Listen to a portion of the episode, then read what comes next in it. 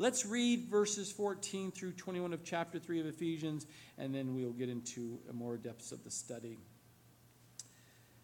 For this reason, Paul is speaking here, for this reason, I bow my knees to the Father of our Lord Jesus Christ, from whom the whole family in heaven and earth is named, that he would grant you according to the riches of his glory to be strengthened in, with might through his spirit in the inner man. That christ may dwell in your hearts through faith. That you being rooted and grounded in love may be able to comprehend with all the saints what is the width and the length and depth and height to know the love of christ which passes knowledge that you may be filled with all the fullness of God. Now, to him who is able to do exceedingly abundantly above all that we ask or think according to the power that works in us, to him be glory in the church by Christ Jesus to all generations forever and ever. Amen. So, as we study the scriptures here and we pick right back up here, having stated uh, in the previous chapters, as you know, there's a breakup in the Ephesians. The first three chapters really talks about the position or as children of God, the inheritances, the riches, the blessings that come from being a child of God. There's blessings that are poured out upon you and I. And in chapters four, and we move in four, five, and six, we're going to see the application, the practical application. How do you live this life of Christianity out in a practical life? And, and Paul is going to outline the key. So hang on to yourselves as, as you read ahead in chapters four, five, and six. Don't let that scare you coming back because you want to hear the whole counsel of God. Just don't talk about how God loves you, but not learn how he wants you to live as a child child of God. So don't avoid those things and the scriptures. That's why we don't do topical, because it's easy to talk about the love of God. That's easy. It's just talking about the hard things that we need to hear, that God wants to use like a surgical precision, precision and that really fine cutting to get down to the things that He's trying to do in your life, to get rid of the things that are not of Him and allow things and room for the things of Him to move into your life.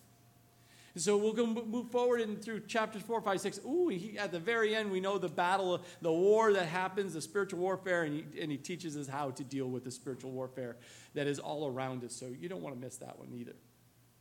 But here we talk in the first few chapters that positionally of between the Gentiles, the Jewish believers, and the fact that there is no, when you're in the child of God, you're in the, the church body, there is this one new man, and you saw that in chapter 2, verse 15. There's one new man. There's not segregation, not separation in the body of Christ. There is one body, there is one, uh, brothers and sisters. There's unity here.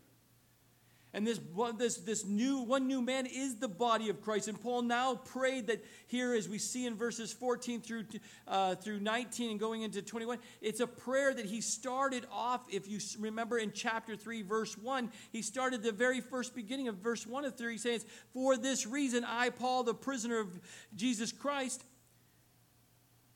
for you Gentiles. And he paused, he stopped, and then he had to give that dissertation or the, the specifics about the mystery of the one body, that unity of the Jews and the Gentiles, the one new man. But here in verse 14, he picks back up and he actually now prays. He writes down the prayer. God made sure the prayer is written down here for you and I, and it's very important that we actually understand what that prayer is saying. Because Paul desired that we might genuinely know and experience Christ's love and show it toward each other. There's one thing about God, I know you love me. But now you have to understand it's not about just you, but how God wants to work through you to love others.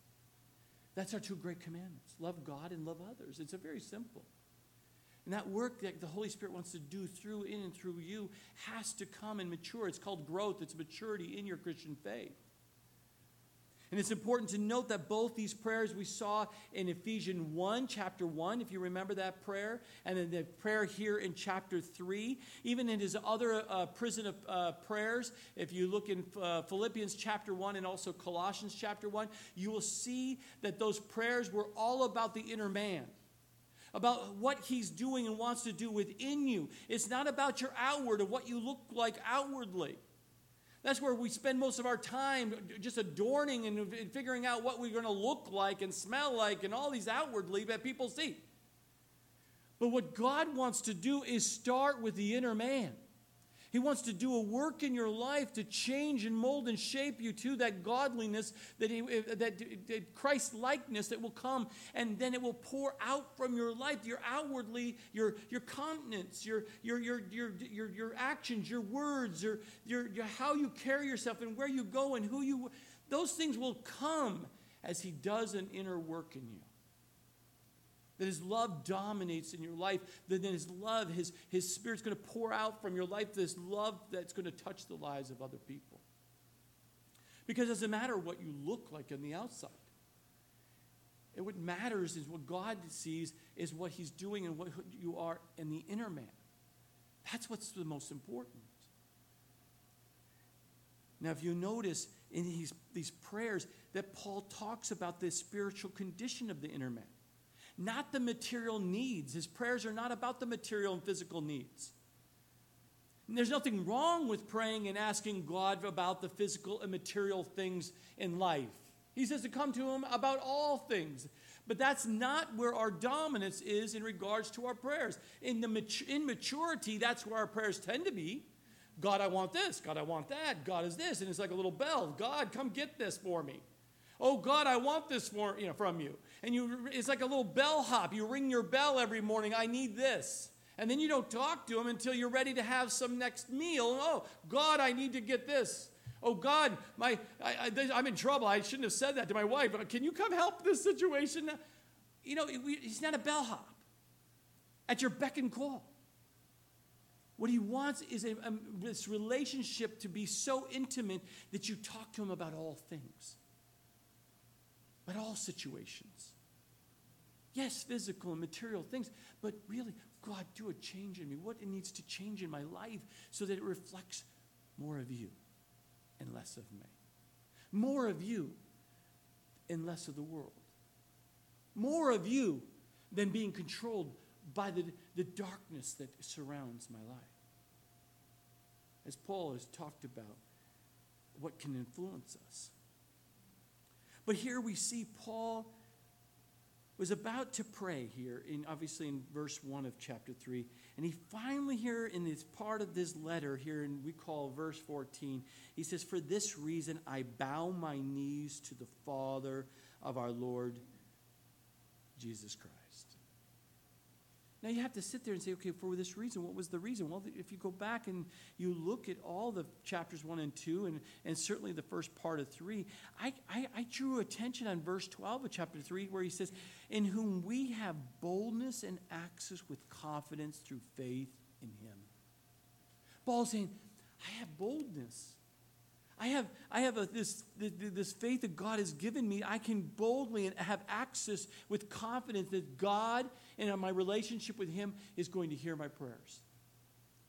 That He wants to hear my prayers. He wants to hear my voice. He wants me to spend time with him. And so Paul says, he is in his prayer here, I now, for this reason, I bow my knees to the Father of our Lord Jesus Christ. Can you picture this? He's sitting in a Roman prison, chained to a warrior, a Roman guard here, and he gets on his knees and starts praying. Can you imagine if you were that guard? the effects that ha- would have on the lives. And we know in the scriptures that he led many, even the men, you know, many of those guards became uh, became born again. Cornelius' house was changed because of that God took him into this prison, and while he was in there, every six hours, changing over the guards, and there he is, Paul constantly praying to his heavenly Father. The effects that it must have had on the lives of the people that was listening and hearing there in the prisons. But he bows his knee to the Father.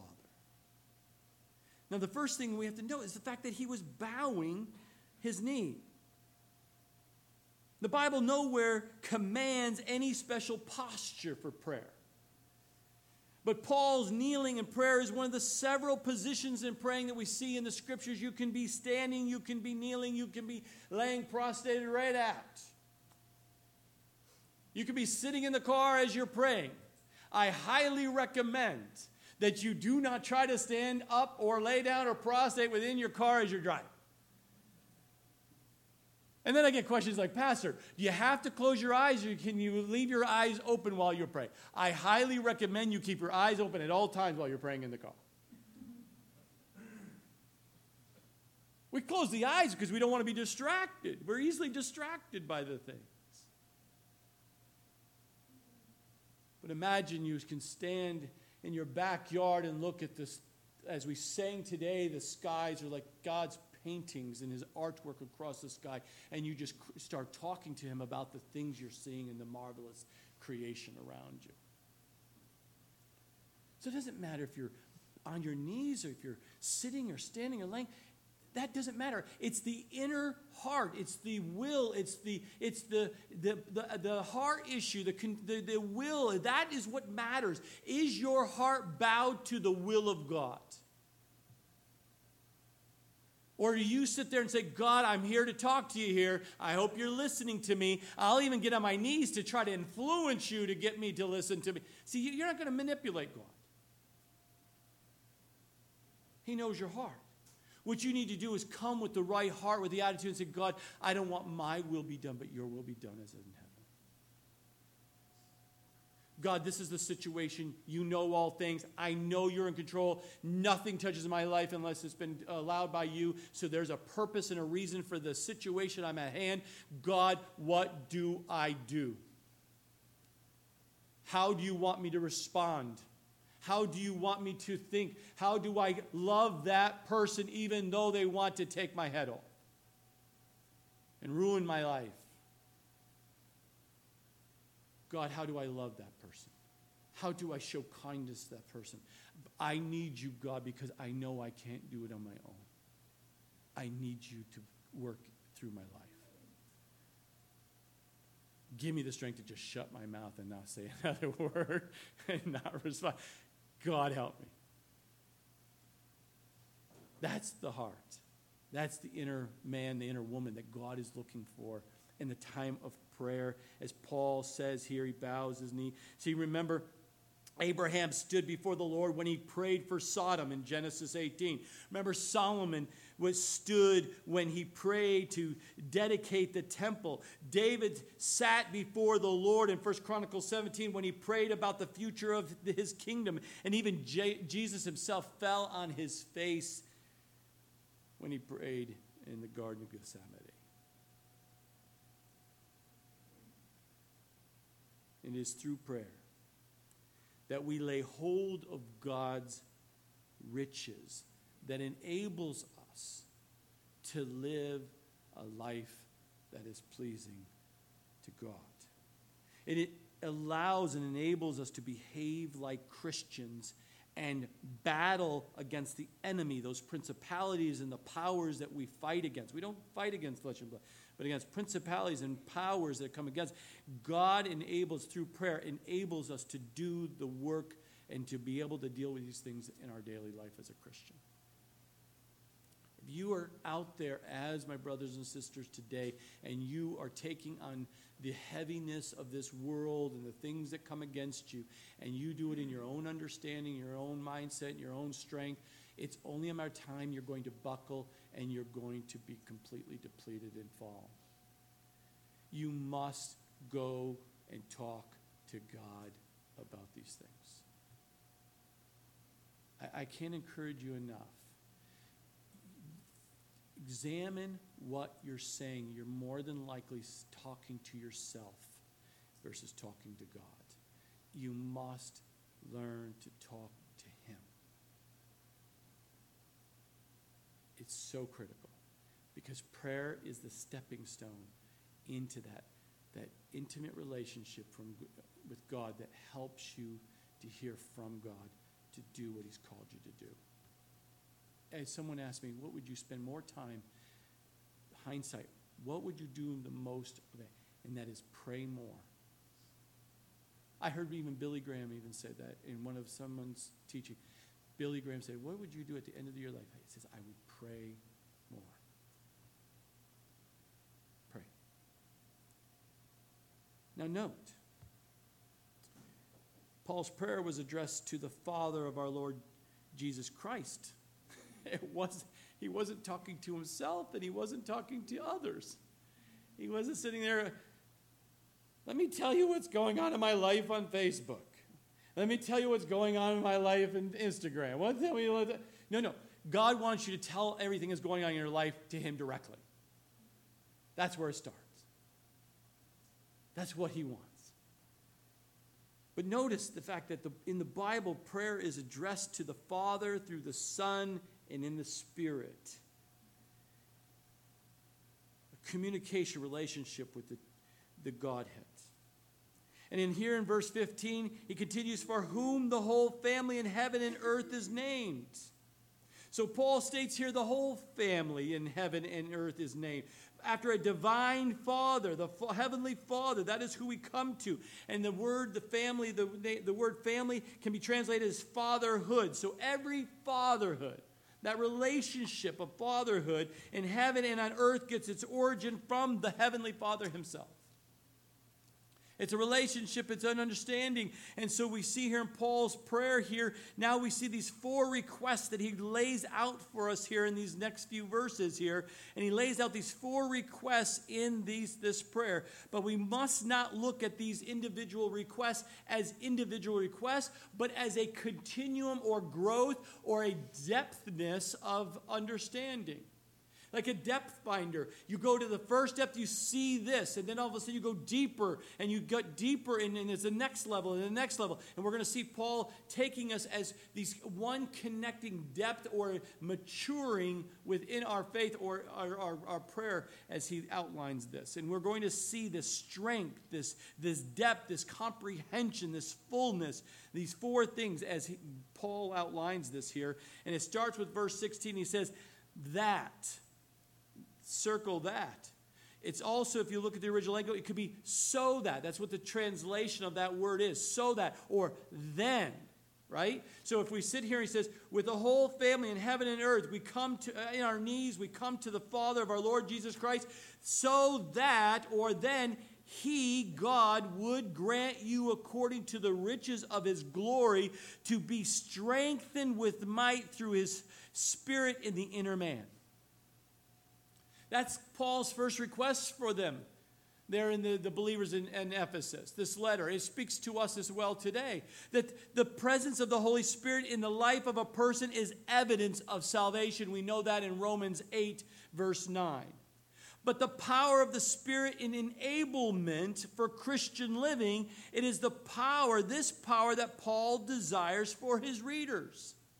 He says, for you to start this relationship, to be a Christian, to live this Christian life out, my prayer for you is that you allow the Holy Spirit that's present in you, that sealed you when you became a born again believer. We know that. We see that in the beginning when he, he declares and writes this letter to the believers in Ephesus. He says, what it starts with is the Holy Spirit working in your life. The Holy Spirit doing a work. He's speaking to you in your life, your inner man. And when you have that happen, even in Acts 1 8, he says, You shall receive power when the Holy Spirit has come upon you, and you shall be witnesses to me in Jerusalem and all of Judea and Samaria and to the end of the earth. The power of the Holy Spirit working through a believer. That is evidence that the Holy Spirit is not grieved, it is not restricted, but moving through a Christian life by the fact that you become a witness, a light, a salt into the world. That is how you know you're saved. Jesus performed his ministry on earth in, in the power of the Spirit. He, had, he relied upon the Holy Spirit. We see that in Luke 4 1, Luke 4 14, Acts 10 38. And so this same power is given to you and I to live the Christian life. And this is the only resource we have as a Christian to have it, to live out a Christian living today. apart from the Spirit of God, you cannot. And as you read the book of Acts, you see the importance of the Holy Spirit. It's almost like 59 times the Holy Spirit is referenced within the book of Acts. And the empowerment, the, the, the, the, baptism of the Holy Spirit, the empowering of you to do that. You've heard me say it so many times. You can have a toaster. You look at the toaster. Oh, it's a great toaster. Oh, Williams Sonoma toaster. Oh, it looks beautiful. It's beautiful. I, I look at my Williams Sonoma. It's, a, it's, it's awesome. But if it's not plugged in and doesn't have the power, it's worthless. You can look great. You can smell like a Christian. You look like a Christian. You walk like a Christian. But that's outwardly. The question is are you have the Holy Spirit empowering you to walk like a Christian, to live out like a Christian, to speak, to, to, to, to, respond, to, to do the things that God's called you to do? That's the question that we must ask. That's what Paul is saying to these people. So Christ returned to glory and sent the Holy Spirit from heaven to indwell and empower his people. So he said to his disciples, Oh, it's best for me to go. Because when I go, the Holy Spirit will be coming. And then you'll be empowered to do the things that I'm calling you to do.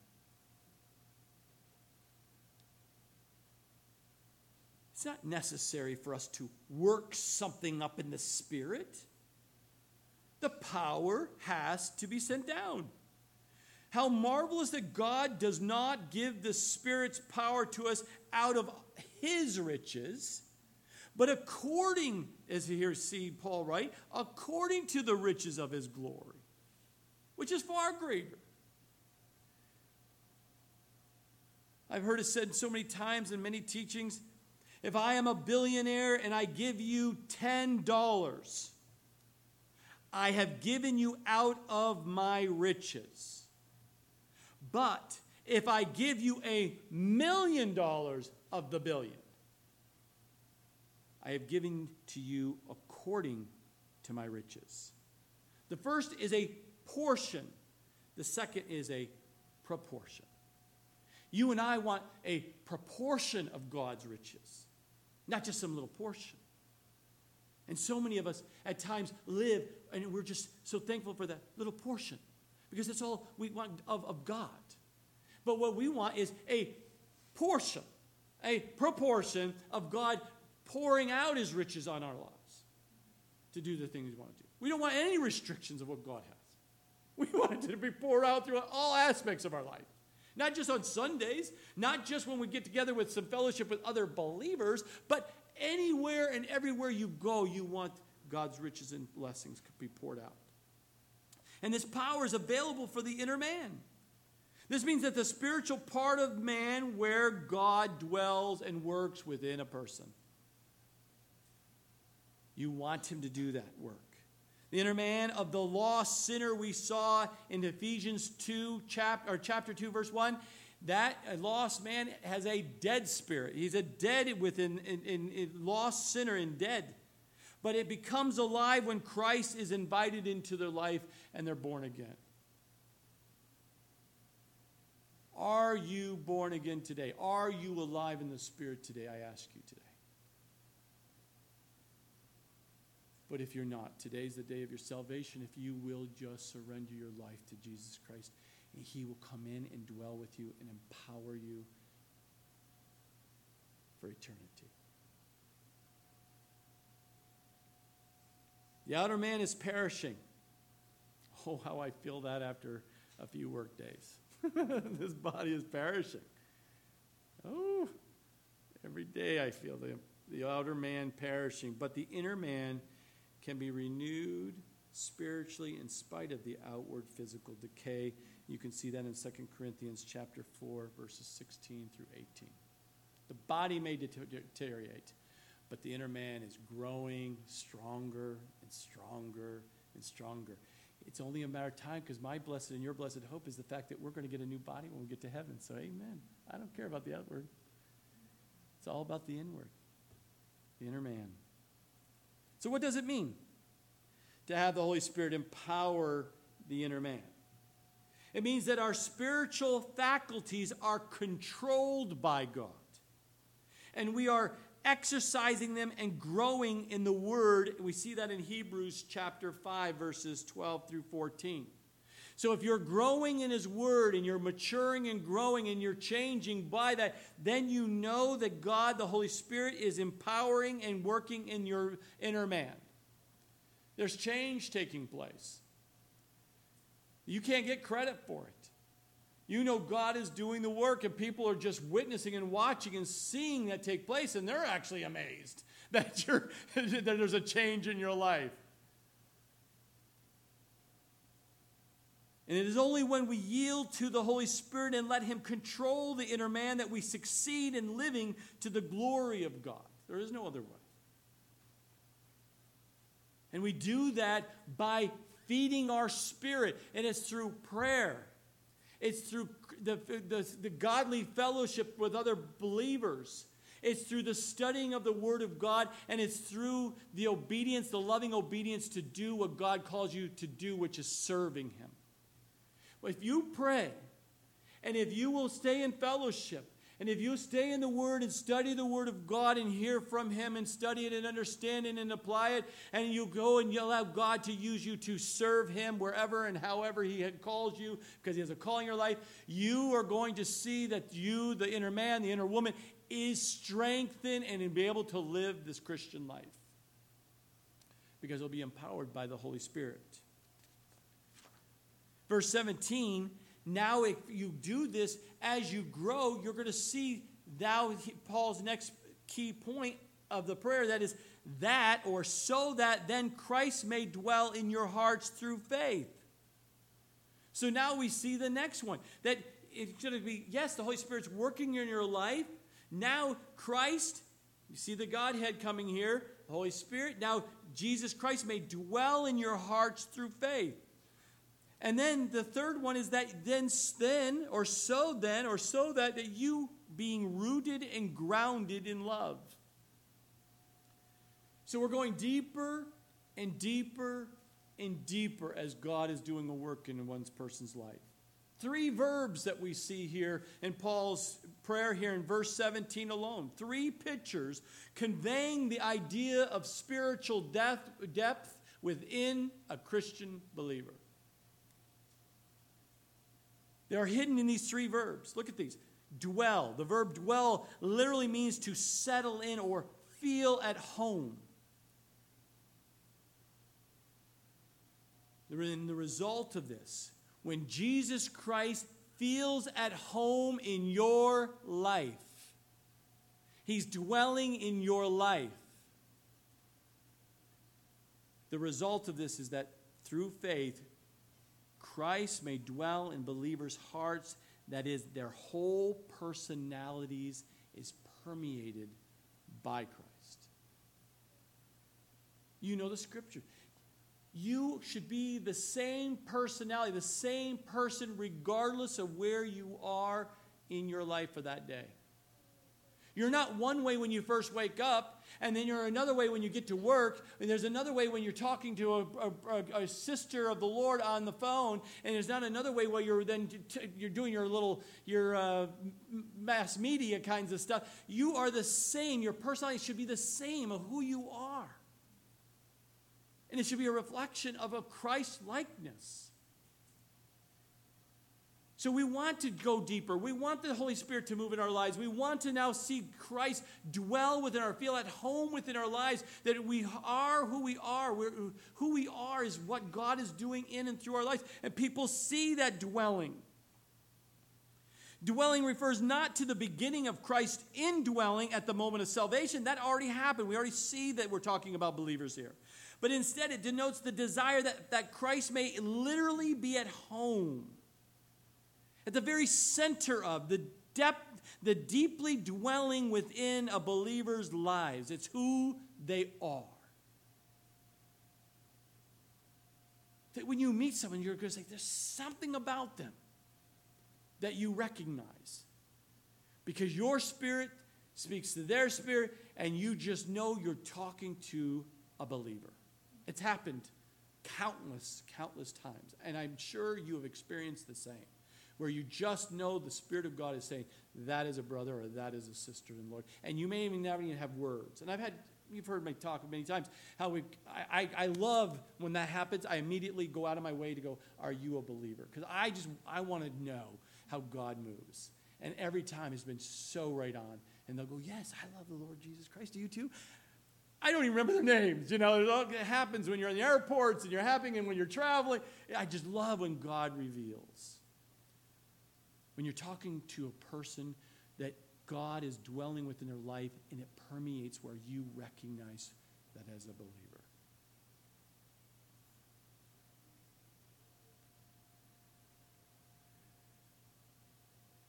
They are to let Christ become the dominating factor in their attitudes and conduct. When that happens, you know that God, Jesus Christ, is dwelling within the believer, Paul says. And that's what Paul's praying. He's praying for a deeper experience with Christ, a deeper experience with his people.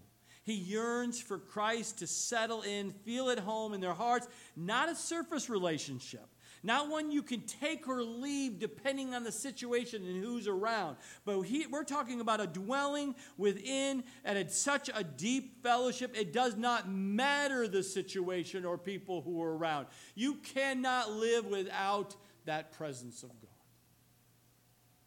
You feel empty, you feel dry, you feel lost, you feel confused. These things, you know, God, I want to go deeper. Something's not right. And then he says, and he uses here in verse 17 another verb, rooted. The verb rooted speaks to the tree which must get its roots deep into the soil. It must get so deep to get that nourishment and a stability in the root system for the structure that it's going to be supporting. And a Christian must have his spiritual roots deep in the love of God. If you go back, a perfect verse for this for you to meditate. It was one of my favorite verses when I first got saved, and that is Psalm 1, verses 1 through 3. It says, Blessed is the man who walks not in the counsel of the ungodly, nor stands in the path of sinners nor sits in the seat of the scornful. But his delight is in the law of the Lord. And in his law he meditates day and night. He shall be like a tree planted by the rivers of water that brings forth its fruit in its season, whose leaf also shall not wither, and whatever he does shall prosper. Those verses, I'm telling you, my brothers and sisters, sustained me in my transition my first six months to a year. Because that was my life. I always seeking counsel from the ungodly, always standing in the paths of sinners. I was one of the sinners. And I was always sitting around people who were scornful about these things, and I didn't even understand those things.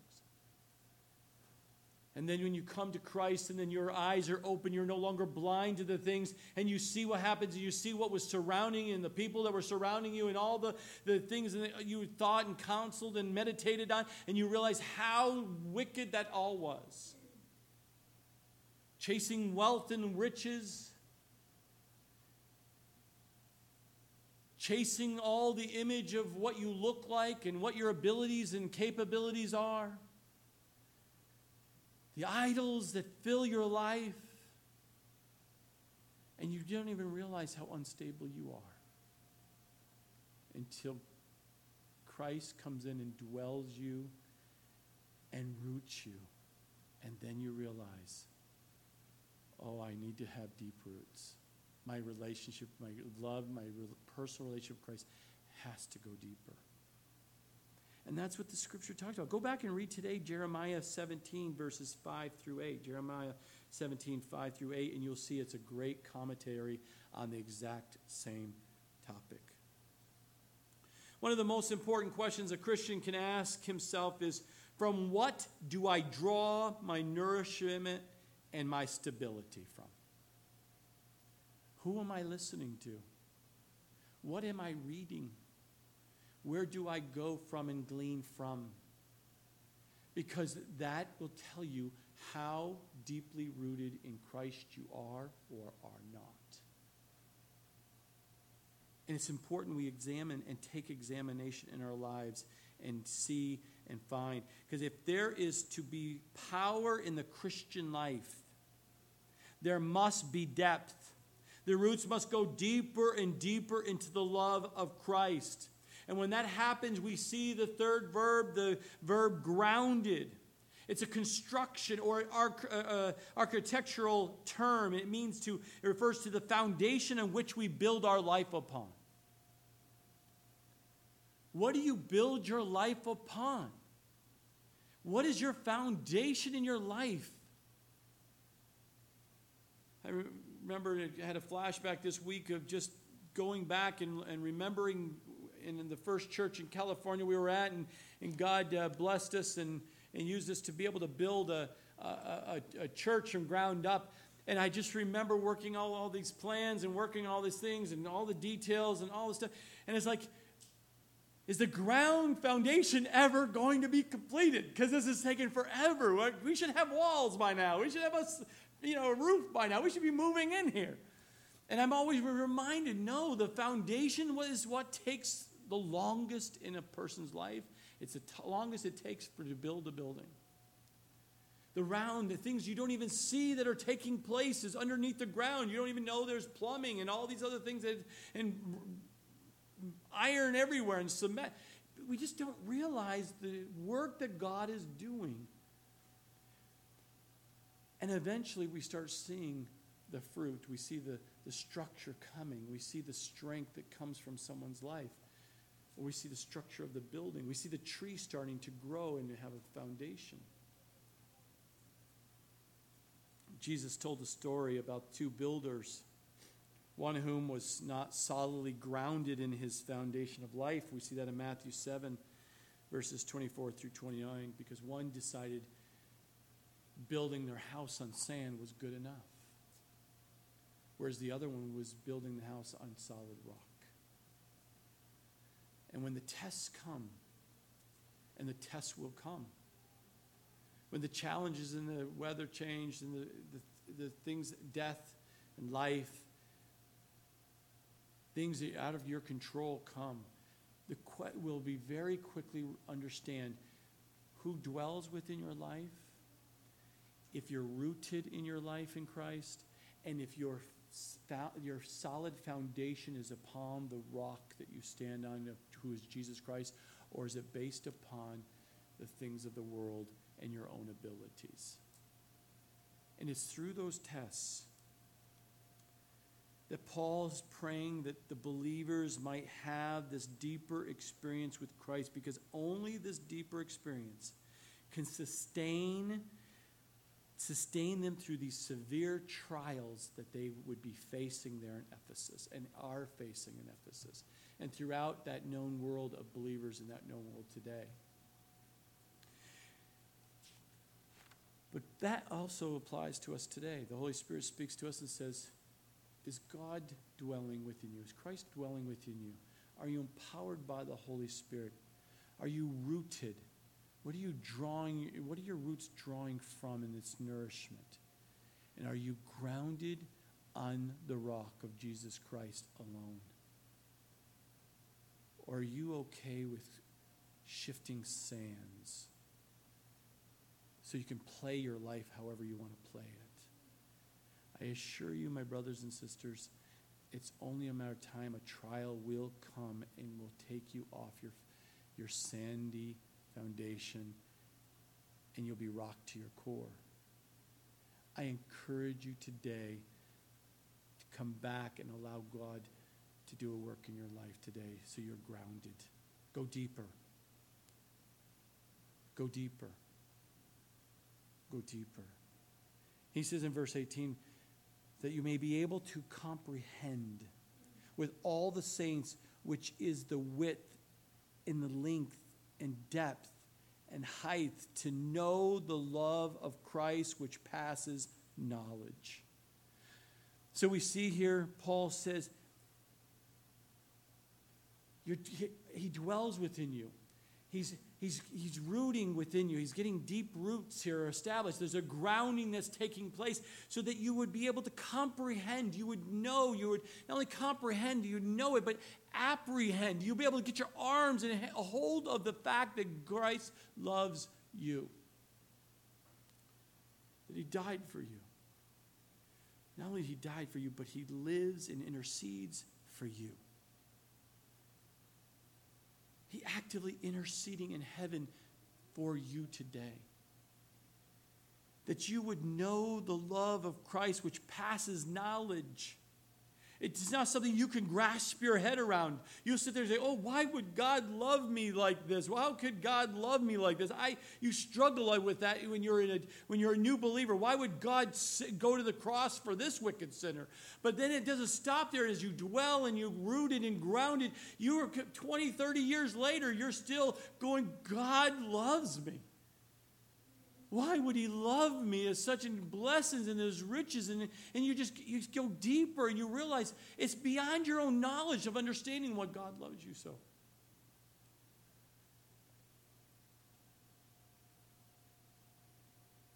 Paul is saying in these verses to the Ephesians here meditate on God's love for you. You must, we must meditate on God's love for us we must be reminded of God's love for us on a daily basis. It's impo- it is possible to understand something, but not really make it your own. Children are a perfect example. Who loves you? Jesus. Who, who built the ark? Jesus. Eh, Jesus. Everything's Jesus. Does Jesus love you? Yes, he does. I know it because the Bible tells me so. You know, they know the songs. But do they really know it at that young age yet? Do they really comprehend or apprehend the fact that truly they understand that Jesus Christ loves them? But let me give you a news flash. I have met more children that understand that Jesus loves them than most adults to do. Because their childlike heart doesn't hinder the simplicity and understanding that God loves them. Adults sit there and say, How could God love me because I'm such a wicked man? Because they haven't understand that even while we were still sinners, Jesus loved you so much he went to the cross to die for those sins, to set you free, to have that relationship with him. So he could dwell within your heart, that you could be rooted and grounded in that trusting faith of him.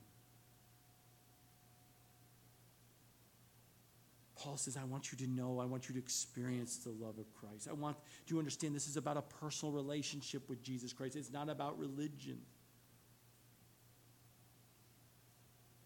And as a Christian, you and I do not have to worry about the resources or the inadequate spiritual resources that's available to you to live a life that's pleasing and honoring to Him. He has unsurpassed riches, as we read earlier in the, the letter unsurpassed riches. The love of Christ is beyond, passes knowledge of your simple knowledge.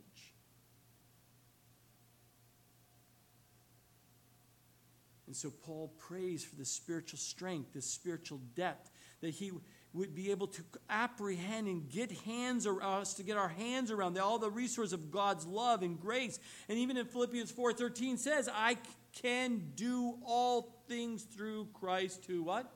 Strengthens me. Do you believe it, my brothers and sisters?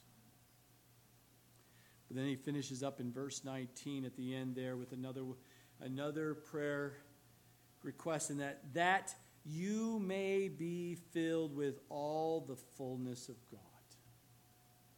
Not only your dwelling, as the Holy Spirit works in your life, you're, you're rooted, you're grounded. It's beyond your own understanding, but God would take you to the next depth of level where it says there's a, all the fullness of God fills your life.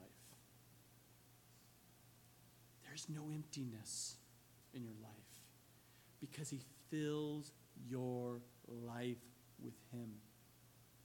It's not loneliness. There's times there's loneliness, but that can be changed by going deeper. There's not a sense of instability and I'm not sure what's going on in life and what's going to happen with my life and what's this and that. Go deeper. Get to the point where there's a fullness of Christ in you that those things don't shake you any longer. Go deeper. Because Paul says then you may be filled with all the fullness of God. God wants us to experience His fullness. This means the fullness of the Holy Spirit dwelling within you as a believer. The measure of His fullness is God Himself, we'll see in Ephesians 4 and Ephesians 5. Positionally, we're complete in Him. We're saved. We're complete. We're all finished work. But practically, we're enjoying only the grace that we apprehend by faith. We must take steps of faith. That's how we will apprehend the fullness of God.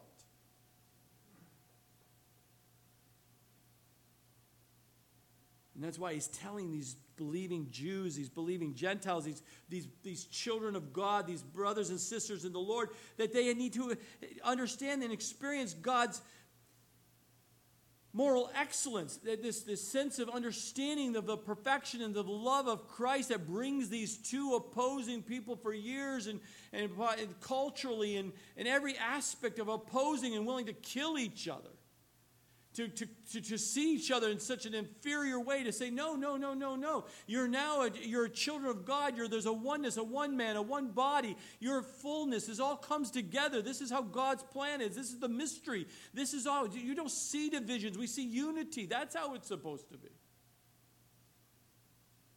And experience this moral excellence, this perfection that caused these Jews, these Gentile believers to love one another. And then positionally, they are one in Christ. They are one. They are to love each other as one in Him. They love each other because of their love for Christ. Oh, how our prayer should be that that permeates around the world. Amen? Because we wouldn't have the divisions and the killings and the things that are going on today if you or everyone would, try, would surrender their life and there would be a oneness in Christ. Oh, I can't wait, and I'm sure you as well. We can't wait for the day when Christ takes us home. Because there will be a oneness at one time.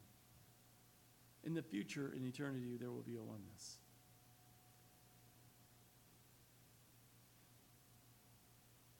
And then Paul closes his prayer with a doxology this praise to God. And he says, Now to him who is able to do exceedingly abundantly above all that we ask or think, according to the power that works in us. The Holy Spirit working in us. To him be glory in the church by Christ Jesus to all generations, forever and ever. Amen. Paul praised God. The end of his prayer is all about a praise of God and what God is doing. He's praying, and he's every word is this conveying this, this to us, this vastness of God's power that is found in our relationship with Jesus Christ. Apart from him, we can do nothing. Apart from Christ, you can do nothing. And Paul has taken this these, the beginning of his letter here, the first two chapters with the praise of God and for his great victory in Christ. He tells us that Christ's power is so great as he arose from the dead and ascended far above all else. We saw that in Ephesians chapter 1, and then we, he continued to teach us about his power so great and, and how he, he's brought and reconciled the Jews and the Gentiles and the relationship and, and formed this new one man, this new body, and there's oneness and how awesome and powerful God is in there. And he, he's now building a temple to the eternal glory of God. We saw that in Ephesians chapter 2. He even mentioned, if you remember in, in chapter 3, verse 10, how even the, even the the, the, no human or angel, fallen angel, good angel, didn't even know of the mystery of what God was doing and bringing in the Gentiles, Gentiles and Jews into the one body. And how they would be functioning as this one body.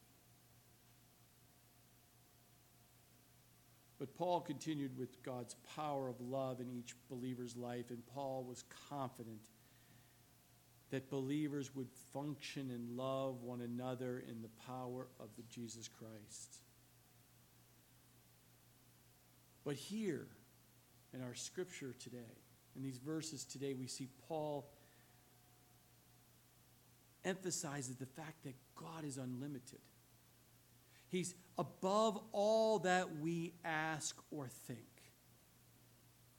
We are so limited in what we ask and think according to what God is able to do. We ask and we think of things that are so limited when God probably wants us to go even higher. But God says, Oh, is that what you're going to ask for? I was going to take you here, but if you want to stay right here, okay. But eventually, I'm going to take you where I want to take you.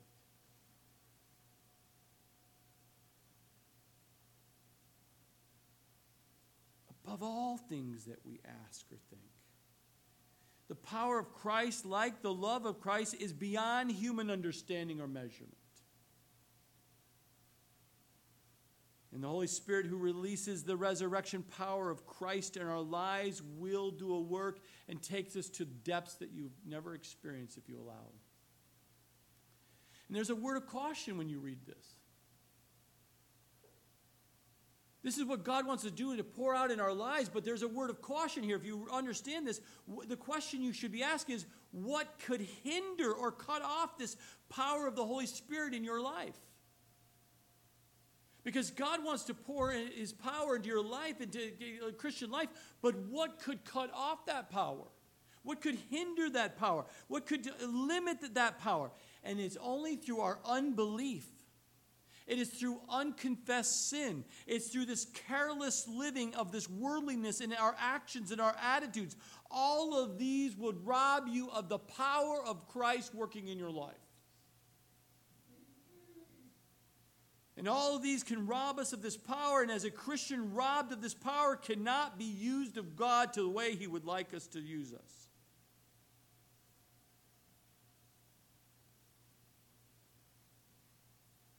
When you grieve the Holy Spirit working in your life, you're robbing of the power that He wants to pour out into your life to do the work that He wants to do through your life, according to the, His will and according to His calling on your life. That's why, as we come to the table, we come to the table because we examine ourselves and say, Lord, if there's anything that's not of you, I want you to reveal it, bring it back to light. Don't let me get escape by this, and let me confess it and surrender it and lay it at your feet today at the altar.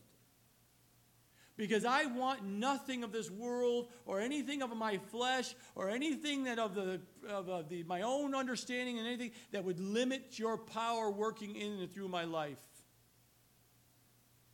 And that's why we come to the table. because he paid the penalty for that sin already. And we come to the table to remember of his grace and his mercy upon our lives. And he just wants us as children of his to just freely give it up. Just lay it at his feet. Let him have it. Surrender all. And he will fill you afresh. He will empower you for daily Christian living, to have victory. The other question you should ask is not what only what hinders his power working in your life, but why does God share his power with you? Is it so that you and I can go out and build great churches in our own glory?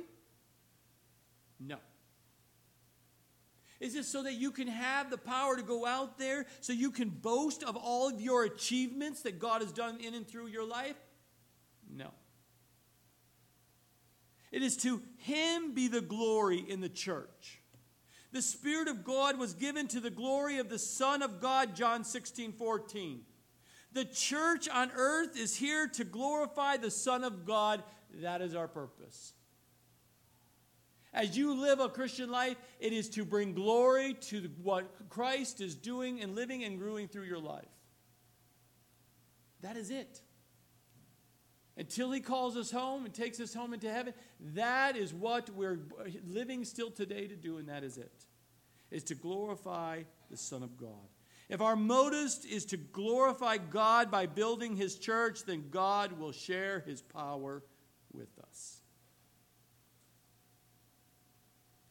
Because what we do today is preparing us, as we saw in the scriptures, is preparing us for the eternal ages when we will glorify Christ Jesus forever. And you say, how, where does this go? Well, the, Paul gives us the scriptures. He is able. God is able. Not just get me through it. I can barely, the waves are coming up. I'm about, the waves are going to go. I, I'm not going to be able to breathe. I can't breathe every day. There's things going on in my life. God is able.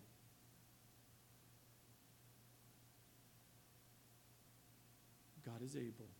And Paul says he's able above all, abundantly above all, exceedingly above, abundantly above all. Not just get you through so you're not gurgling, but lift you up above all these things.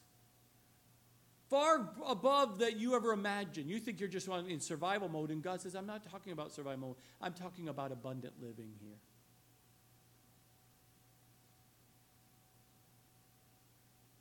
But the question is will you let the Holy Spirit work in your life? Will you allow Him to dwell in your life? Will you go deeper in the Word of God and be rooted be nourished by the Word of God?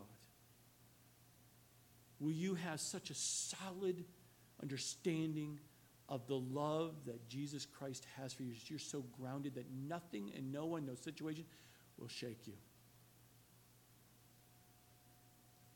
And will you ultimately experience the depths of the fullness of God in your life? I pray today you'll go deeper. The question you and I must ask. And remember, remember James 4 2? You do not have because you do not ask. Ask God to do a work, a new, fresh work in your life. If you're not saved today, ask Him to come into your life and, and, and, and confess those sins and ask Him to come in and forgive you of those sins. Surrender your life and say, God, come in and take over my life.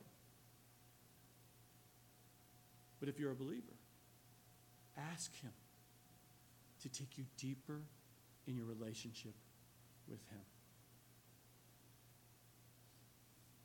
Today, is Christ at home in your life?